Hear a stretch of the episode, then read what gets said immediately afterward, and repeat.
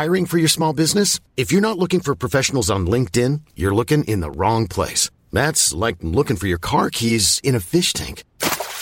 LinkedIn helps you hire professionals you can't find anywhere else, even those who aren't actively searching for a new job but might be open to the perfect role. In a given month, over 70% of LinkedIn users don't even visit other leading job sites. So start looking in the right place. With LinkedIn, you can hire professionals like a professional. Post your free job on linkedin.com slash people today. Hello and welcome to Extra Time. I'm Alex Coogan Reeves. This week we try to celebrate the start of the latest America's Cup regatta. The Kiwis League team and the Magic Netball side both call on Australian coaches. We hear from one of New Zealand's best test bowlers and worst test batsmen on his decision to retire, and a great southern man heads north to play for the Chiefs. A fatal training accident and the usual litigation associated with an America's Cup have cast a shadow over the start of the 34th edition of the Old Mug in San Francisco this weekend. Just three challengers will compete in the Louis Vuitton Regatta, the winner going on to challenge holders Oracle for the America's Cup. If it wasn't for all the off-water issues, then it would be a very low-key start to the regatta. Stephen Hewson reports. Just crossing! Not crossing! Stand by! The first race of the Louis Vuitton Challenger Series is due to begin on San Francisco Bay on Monday morning, when Team New Zealand will race Italian syndicate Luna Rossa.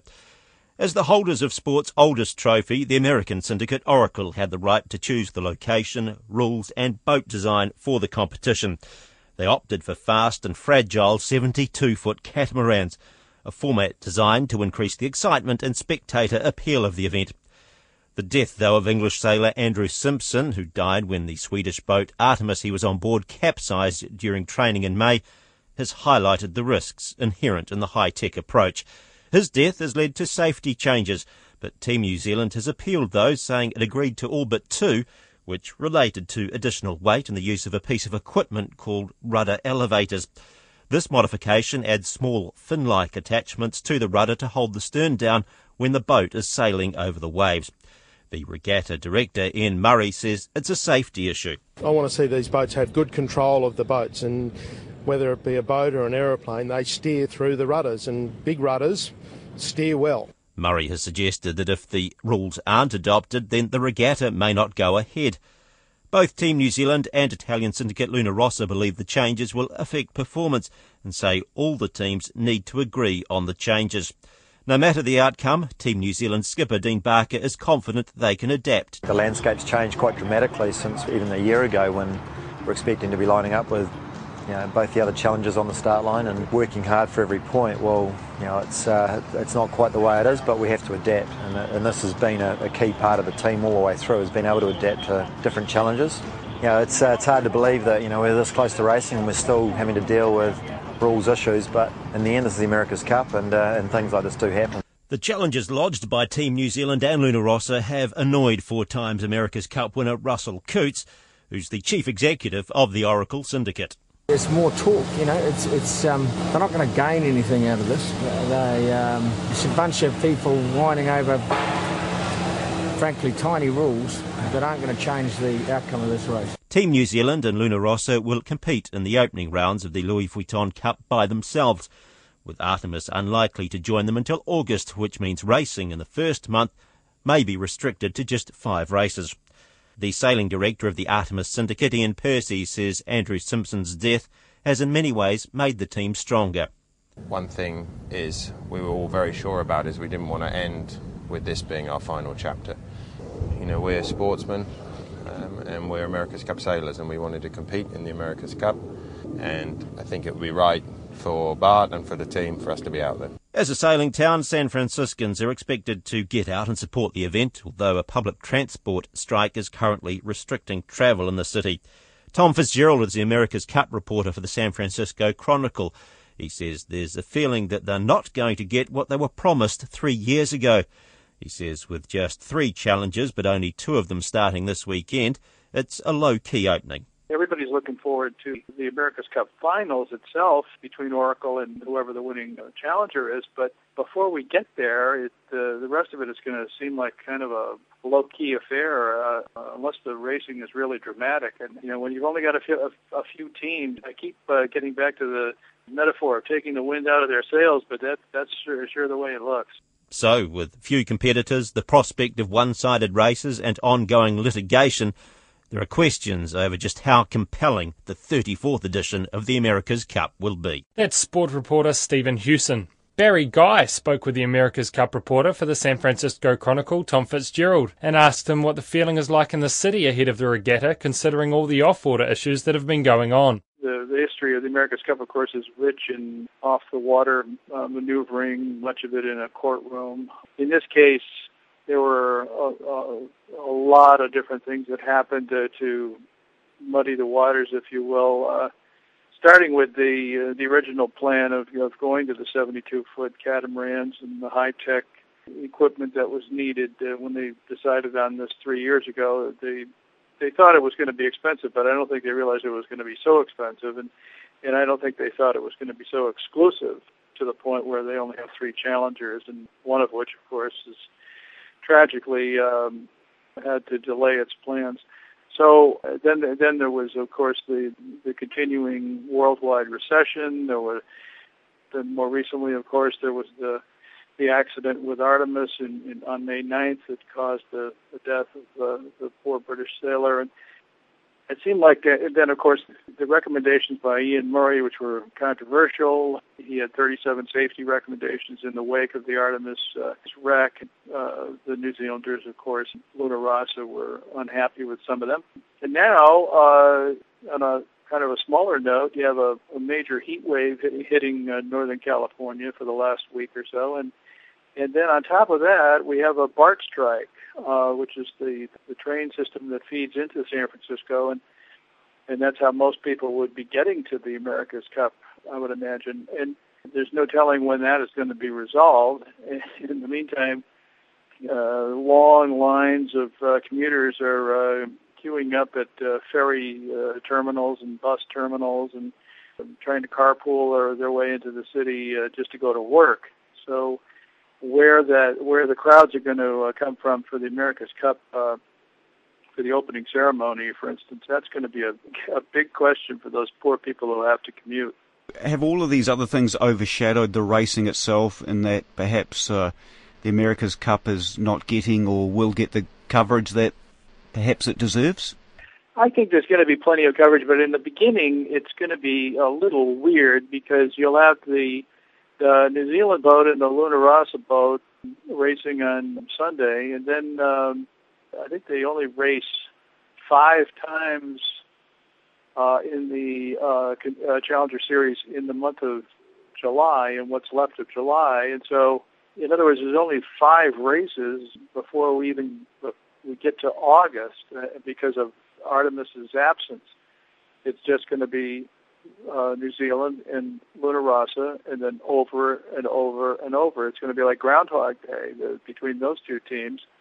Uh, they're certainly going to get to know each other, and whoever establishes himself as the dominant of those two is going to be in major uh, position to win the Louis Vuitton Cup because by the time Artemis is ready, the other teams will have much more experience on the water and uh, hard experience in, in racing, and, and will have a, a, a clear upper upper hand when it gets to the semifinals. Now, the Artemis position is that they were aiming for the semifinals all along. Those are the those are the really the races that count. But you you need a lot of practice on the course, and uh, the the races between New Zealand and uh, Luna Rossa will give those two teams that experience while Artemis is sitting in the shed waiting for its boat to get ready. Is all of this sort of just turning the whole thing perhaps into a bit of a farce? I, I, wouldn't go that far quite yet, but um, it's it has not been what uh, everybody had expected. In the first place, everybody had thought that, would, that there were going to be oh, eight, ten, twelve uh, challengers. When the uh, regatta was organized, or the beginning of the the organization uh, was uh, three years ago, Uh, we all thought it was going to be a major deal to, to, that people, the teams would be coming from all over the world, and just uh, we had a taste of it with the America's Cup World Series the last uh, couple of years, and they were they were quite popular here on the 45 footers. I mean, there, there were there were large crowds on the San Francisco waterfront watching those. It's just that now, with the field reduced to three challengers, and one of one of which won't be available until uh, sometime in August, it it seems like a one big letdown from the uh, America's Cup World Series. Uh, everybody's looking forward to the America's Cup Finals itself between Oracle and, and whoever the winning uh, uh, challenger is, but before we get there, it, uh, the rest of it is going to seem like kind of a pretty low key affair, uh, unless something, uh, unless the racing is really dramatic and you know, when you've only got a few, a, a few teams, it just kind of takes the. I, I keep uh, getting back to the the uh, metaphor of taking the wind out of their sails, but that that's sure, sure the way it looks. And San Francisco itself, uh, you know, are they going to the people going to get into this event? Oh yeah, I, I think so. Uh, it's. Uh, I think everybody is curious to see how these to watch these boats. They are really magnificent boats. They're, uh, of course, extremely high tech, and we have uh, seen uh, the Oracle boat, the Oracle 72, uh, capsized back in October and, and was completely wrecked, and much of it sailed out to to sea, or at least beyond the Golden Gate. And then, of course, we had the the tragedy involving Artemis uh, on May 9th, and so people know that these things are dangerous, that they go extremely fast, that the uh, that the fixed wing is uh, will propel uh, these boats at something like twice as fast as the wind. Uh, so there's that element of uh, of danger and speed, and, uh, and and we've never seen boats like this here, uh, at least the, the size of these boats.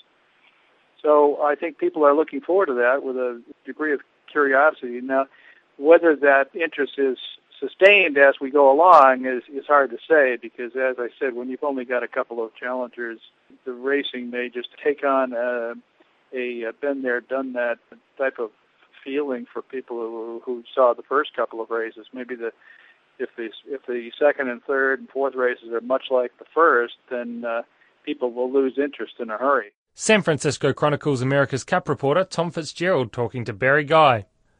The former New South Wales Swifts netball coach Julie Fitzgerald has been appointed the new coach of the Waikato Bay of Plenty Magic. Fitzgerald has signed a two year contract and takes over from Noeline Taurua, who has stood down after six years in charge. Fitzgerald was head coach of the champion New South Wales Swifts in the inaugural year of the Trans Tasman competition in 2008, a position she held until 2011.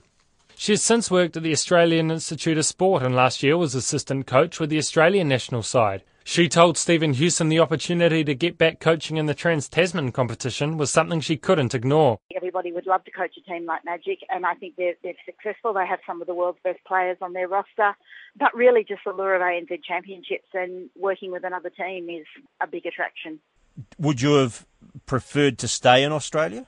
No, I'm loving the idea of having something new and different meeting a whole lot of new people, living somewhere different, coaching a different style of netball. I'm really looking forward to the opportunity to do something different. How much of a different style is there, and how much adapting is there going to have to be for you and for the players that you're now in charge of? Look, I think every year of the ANZ Championships, the styles get a little bit closer anyway. Um, I have no plans to make massive changes to the style with which Magic play, just to hopefully refine some of the areas that they, I hope that I can contribute. Obviously, any coach is going to make their mark on a team, but I don't think my mark will be dramatic on someone who's been so successful in the past. What do you think the Magic side will particularly notice about about Julie Fitzgerald? What coaching style do you bring? I think I'm very much a player's coach. I enjoy getting to know players. I like to know them individually. I like to know what they respond to. I like to know what brings out the best in them. I'm very competitive. I can't bear to lose. And I like, I think to win, you have to work really hard. So I hope that they're the three things they pick up from me. Are you still going to have any involvement with the Diamonds? No, none at all. The style of play, there's been a fair bit of discussion this year about the physicality of it. What have you noticed from sort of sitting out for the last couple of seasons changes that, that have gone on? Has it got more physical? I think it it will continue to get a little bit more physical every year simply because players are faster and fitter and stronger. So by the time you put 14 people in the one area, I think it's natural that things will get a little bit more physical. Um, but I still strongly believe that you have to be disciplined and play to the umpires, and I'm always aware of contact penalties and trying to keep that down. What area do you think the Magic particularly need to work on? Uh, possibly a little bit of consistency throughout a season. But they're the sort of things you don't really know until you actually work with players. I think you can make observations from the outside, but you're not you don't really put your finger on it quite so much until you're working within the group. How much of an advantage do you think being an Australian and coming from that Australian background is going to bring to the franchise? Well, I hope it gives them a bit of an advantage, particularly when we play in Australia. That's always been a problem for New Zealand teams. So I hope that I can bring a little bit of an advantage in that regard. The player roster, how quickly do you need to, to move on that? Because there's been suggestions that the likes of Irene van Dyk, Laura Langman, and, and Casey Kopua could be on the move. Um, very quickly. It's very high on my priorities to get over there and meet with all of the players individually and see what they're thinking and what we can do for them. What about Australian players? Do you anticipate bringing any with you? I don't anticipate it. I think the most important thing is to work out what we've got from the Magic franchises that exist at the moment, and then we'll have a look at what we might need or if we need anything at all. Will you be sitting down and, and discussing things with Noeline at all? Most definitely. I have the greatest respect for Noeline. I've got to know her quite well in the years that we've competed against each other. I think she's done an amazing job, and I have a lot of respect for her, and I really welcome the opportunity to sit down and have a chat to her. When you come over to New Zealand, what in particular, or do you notice about the way netball's perceived here and, and the difference to in Australia? Oh, there's no doubt in the world that netball has a higher profile in New Zealand. People seem to appreciate the sport um, across the population a lot more than they do in Australia. We have very, very loyal fans in Australia, but I think the depth of understanding of the sport of netball would be greater in New Zealand. And what are your, your thoughts generally on how the final's going to play out? um, well, there's a couple of young girls from the AIS playing in the Firebirds team, so I'd like to see them win. And there's a few that I'm very fond of in Thunderbirds and Vixens. You can never discount, so I would never put my money on it. I think this will be one of the most closely contested final series we've seen. That's the new Magic coach, Julie Fitzgerald. And it's not just New Zealand netball sides appointing Australians to coaching roles. Rugby league is in on the act as well. The Kiwis caught the media by surprise this week when they announced Ivan Cleary as assistant coach for the World Cup campaign later this year. Cleary is well known to New Zealanders, having played for and coached the Warriors for a number of years, and describes himself as half a Kiwi. I caught up with the head coach, Stephen Kearney, who says Cleary is an ideal fit for the role. His coaching, you know, ability obviously was an important part of it, and um, obviously what he's done, you know, with the Warriors here, and you know what he's trying to do at, at Penrith, and um, at the minute, you know, I, I, don't, I didn't really have to question his coaching ability. And, uh, I know, you know, Tony Iro has a, you know, obviously working really closely with him has a has a real um, high opinion of him, and um, so you know that was the important part to begin with, and then it was just a matter of the you know the feel. What I thought. Uh, his relationship with some of the staff already, that he, the relationship that he has some with some of the staff already, and, and some of the players, and and um, I, just thought I just thought it was the ideal fit for us, and um, you know when I rang Ivan to talk to him about it, um, the possibility of the role, you know the way he responded, you know just basically indicated that I, that was he was the right person for the job. And in terms of styles as coaches, do you see yourself as being pretty similar in terms of your philosophy, or or do you think he brings something a bit different? Yeah, well, I think he you know certainly brings something a bit different. I, I think you know with footy, it's it's not it's not. I don't think it's a real complicated process. It's just a you know um, I think everyone will have the same, I guess, principles and and um, uh, philosophies in a, in, a, in a certain manner. But he, he definitely will bring bring something different and you know that's something I'm looking forward to, and, and I know if, you know if I'm looking forward to it, I know the group will get something out of that too. So uh, and that's what I'm looking, you know, I'm excited about. And how important was it for you to have someone that had a strong connection with New Zealand working with you? Obviously, there's a lot of good coaches in the NRL that you could have gone to, but um, Ivan's connection with New Zealand obviously played a big part. I think it helps. Yeah, there's no doubt about that. Uh, I think it helps, and and and um, you know that, that I guess that affinity with you know with the, the New Zealand way and and uh, how the lads uh, operate and um, and how we uh, the, you know the culture that uh, you know that we've built over the last um, probably four or five years. uh, it was important. We we try and enhance that with someone like Ivan, and I think that's uh, that was an important part of the process. And the reaction from uh, all your players has been positive um, about getting him on board. Yeah, you know, obviously it was you know with the captain. It was you know it was really important that he was on board with what we you know what we're trying to do, and you know he was really you know excited about it. Simon and, and um, used him up a bit to you know try and uh, just reinforce what you know what about getting Ivan on board and giving him a ring to you know make sure that, you know telling me how good it is being part of the Kiwi group. So yeah, that that was really important. And when you did this last time in 2008, obviously you, you had a very experienced co- coach um, working alongside with you.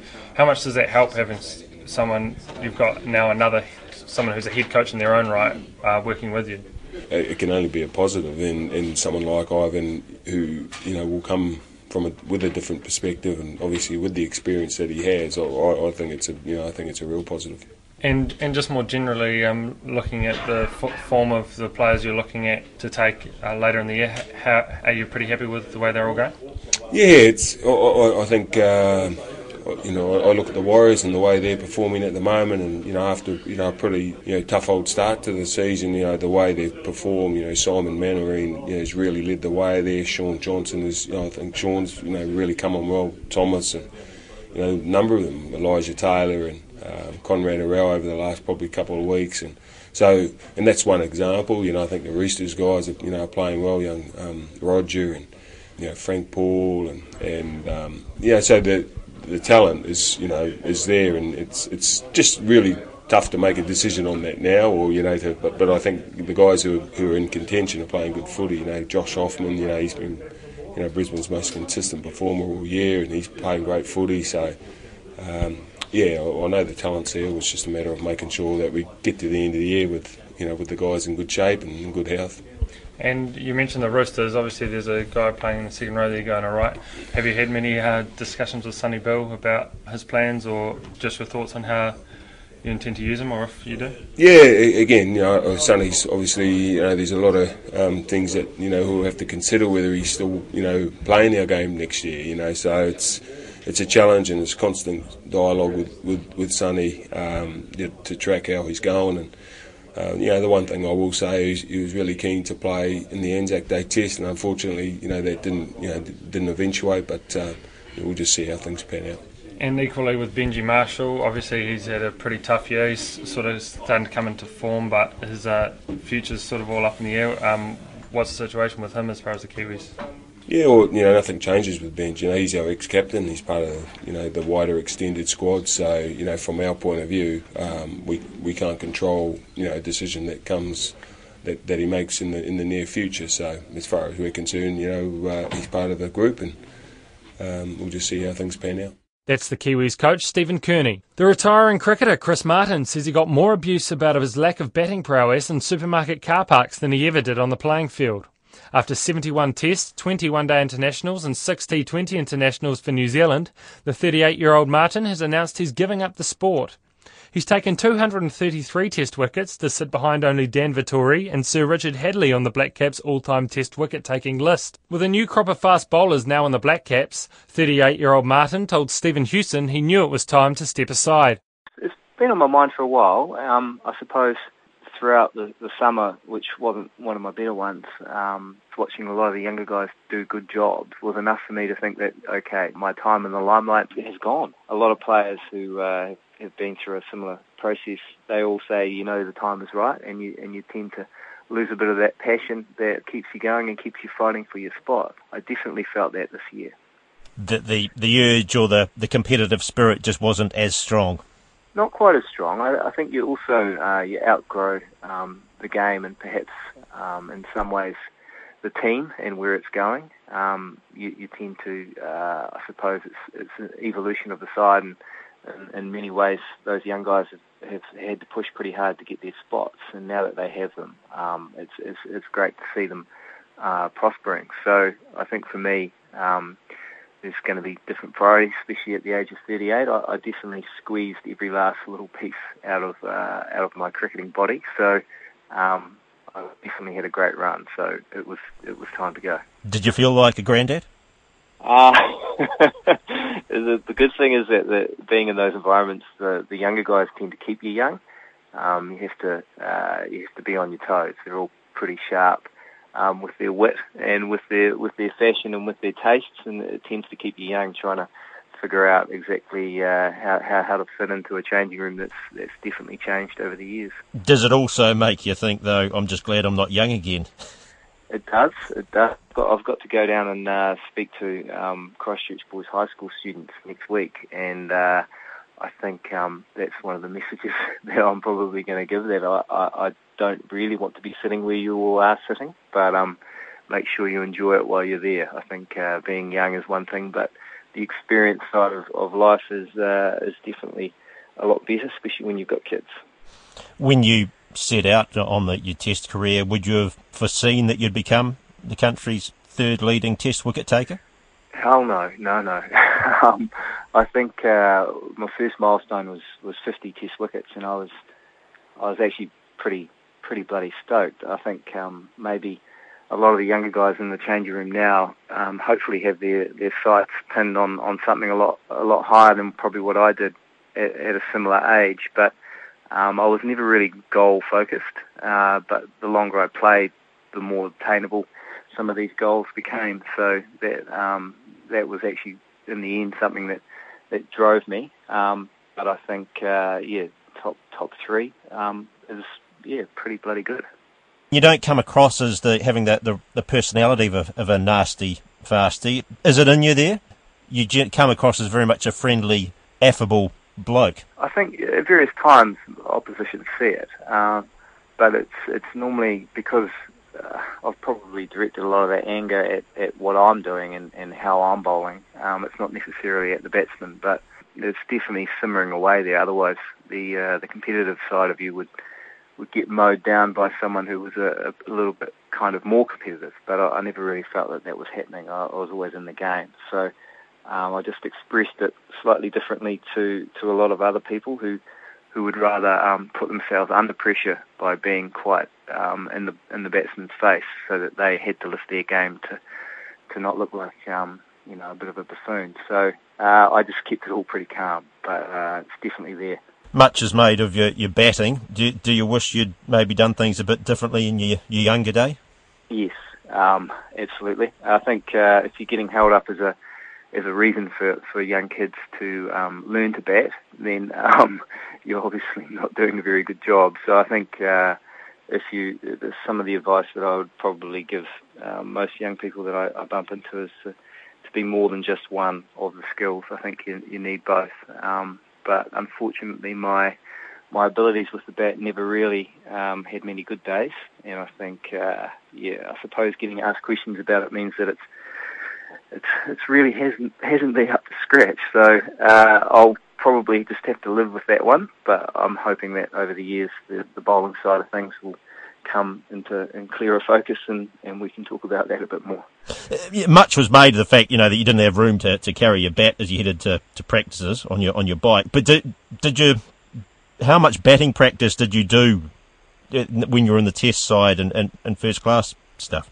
I think uh, because I'd played so long, I, I tried quite a few things over the years, um, from not training at all to um, actually putting quite a bit of work in and, and having certain um, batsmen in, the, in certain teams look after me and try and get me to at least swing the bat or um, um, I normally stayed in line, but um, at least yeah, they, there was a, a little bit of mentoring going on there for a while. But to be fair, um, if the ball's hurtling at me at over 140 clicks, then um, I'm in a bit of trouble.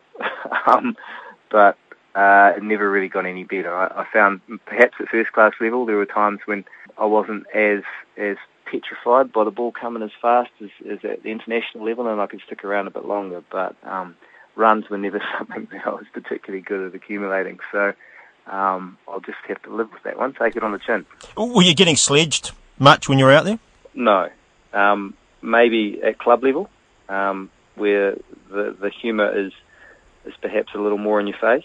Um, but at the international level, it's it's quite businesslike, especially for a guy who legitimately can't hold a bat. They they tend to just focus in on on getting them out as quickly as possible. Um, I have had a few a few guys who would rather um, try and hurt me at times, but um, that has been relatively uh, sort of few and far between. So, um, yeah, you definitely you cop a wee bit more in a in a car park at a supermarket or or um, you know just general everyday life than you than you would on the park. Looking back, what what do you see as your, your career highlights? Uh, I had a, a couple of years out of out of the test side um, around 2002 to 2004, um, but I got myself back in the team um, and played well at Eden Park against the uh, South Africans, and we actually won the won the game. So I think any time you, you you tend to put your hand up on on in the test match and it ends up um, having a victory for New Zealand is one that you can definitely say is a highlight. Um, and I suppose uh, another day in Ahmedabad in India um, two years ago um, with a fifer, which was definitely something that I'll look back on very fondly. What are you looking forward to doing the most? Um, my summers, I think. Uh, I've never really had the flexibility to um, to enjoy the beach or to go to um, concerts or wineries or even weddings. Um, you know, a lot of things that you, you tend to take for granted um, throughout a summer. So I'm looking forward to that, and I'm looking forward to being on call with my family. I think that definitely took a bit of a hit this year. Um, in a lot of ways, you do just outgrow playing cricket, and, and it's time to, to actually grow up and, and move on to something else. That's the retiring bowler Chris Martin talking to Stephen Hewson. In another Black Cap veteran's international career was put in doubt this week with the former captain Dan Vettori announcing he's taking time away from the game to deal with injury problems. Vettori's rejected a central contract with New Zealand cricket, choosing to undergo surgery on the troublesome Achilles injury that's limited his playing time over the last year. He says he didn't want the pressure of having to play cricket while he was recovering from surgery. The injury's been hanging around for a long period of time, and suppose hoping that this is the the surgery is the catalyst to finally get it right, but it's still going to be a long process, and a lot of that time will be while New Zealand's playing uh, games of cricket. And I suppose in a lot of ways it didn't feel right to, to take that where my future was still uh, still unsure my future and, and, whether I'll, whether I'll get back. So I, I suppose I just want to um, have no, nothing hanging over me and be able to rehab it and get it right, and then if it does come right, then be able to come back and play. Daniel Vettori's 40 test wickets shy of becoming just the second player to get 400 dismissals and 4,000 runs following the Indian Kapil Dev. He's not sure if that goal is still achievable. It'd take me too long the way I bowled the last little while. So if I come back fully fit, then that, that's an exciting carrot. But if, if I don't, then it, then it is a long way away. It's been a, a real grind the last 18 months with the injury, and, and, and in a lot of ways, it probably has diminished some of the appetite to do a lot of things. But I think that's purely down to the, to the injury. So if I can get this injury right, then who knows? Dan Vettori. After seven years with the Highlanders, the stalwart prop Jamie Mackintosh is moving to the Chiefs for next year's Super Rugby season. Mackintosh, affectionately known as Whopper, has been an institution in the Deep South since making his Southland debut in 2004. However, he has struggled for game time at the Highlanders this year following the arrival of the All Blacks loosehead Tony Woodcock on a two year contract. Stephen Hewson spoke to the 28 year old about the move and asked how hard it was for him to leave his home franchise. It's been a pretty tough decision, I guess. It's just arose over the last sort of um, three or four weeks, really. Just yeah, as mentioned, I've been lucky enough to be here since um, yeah 2004 when I left school. I trained here for three years and lived up here. So you know, last ten years been Holland has been a huge part of my life. So yeah, it wasn't a decision I took lightly. And you know, once I made it, it actually you know. I'm really excited about the new opportunity I've been given to go up to Hamilton to play for the Chiefs. So, at what point did you decide that you were going to, to leave? Oh, only just recently, really. Only just in, it's only all been sorted out in the last week or so. Um, just you know, as I said, it was you know it's been a pretty tough season down here for me, but you know it was just one of those things that uh, you know the opportunity arose, and um, you know I got talking uh, Dave Rennie, and I, I talked to Tom Coventry on the phone a couple of times, and you know he was a really good guy to deal with. You know I'm looking forward to getting up there working with Tom, Dave, and, and Smithy, who I, I, I dealt with in the All Blacks a bit. Did you have any other offers to consider? Oh, there's a couple of wee bites from other teams. I guess the way the, the franchising franchise contracting model works now is that you can um, talk to players who are coming off contract, and um, I was off contract at the end of the year, and obviously people knew what kind of a position I was in. But um, you know, the Chiefs one was the only real serious one, and um, you know, I was I was really lucky that they you know, showed a bit of interest in me and, and give me an opportunity, really. Did you sit down and talk with Jamie Joseph? You, things were pretty much mapped out that you weren't going to sort of be first choice. I, I imagine you obviously knew that given the limited game time you've had this year. Yeah, well, I think that's pretty obvious to, to everyone from the outsiders. You know, I've tried to do all I can um, for the team this year, which is something I'm really proud of. You know, I, I never dropped my lip once, and on and off the field, you know, I, I did what I could to the best of my abilities, and you know, I felt like I played some pretty good rugby this year, given the opportunity, and you know, with Woody signing a two-year contract, um, you know, I'm I'm 28 now, and um, you know, hopefully the next two years of my career are going to be my best rugby, and I wanted to stay in New Zealand to do that, and and hopefully have another crack at making the All Blacks, and you know, it was always going to be pretty tough, you know, being behind Woody down here, so um, no, and I'm not even guaranteed game time up in Hamilton. Really, you know, I know they've got a pretty good front row up there at the moment, and young Pauliasi Manu's going really well, and um, so to have my work cut out for me up there. But I just feel it's probably a better opportunity for me to get into a different environment and you know secure a bit more game time. I mean, you're quite a rare breed, uh, uh given this age of professionalism, aren't you? Given that you have spent your time at, at one franchise, there's not too many other players around like that. No, I guess oh, I think what's happened to me is a little bit out of my control. Really, like as I said, I, loyalty is one of my biggest you know traits. From you know, particularly when, with my footy, and you know, I'm really lucky to be.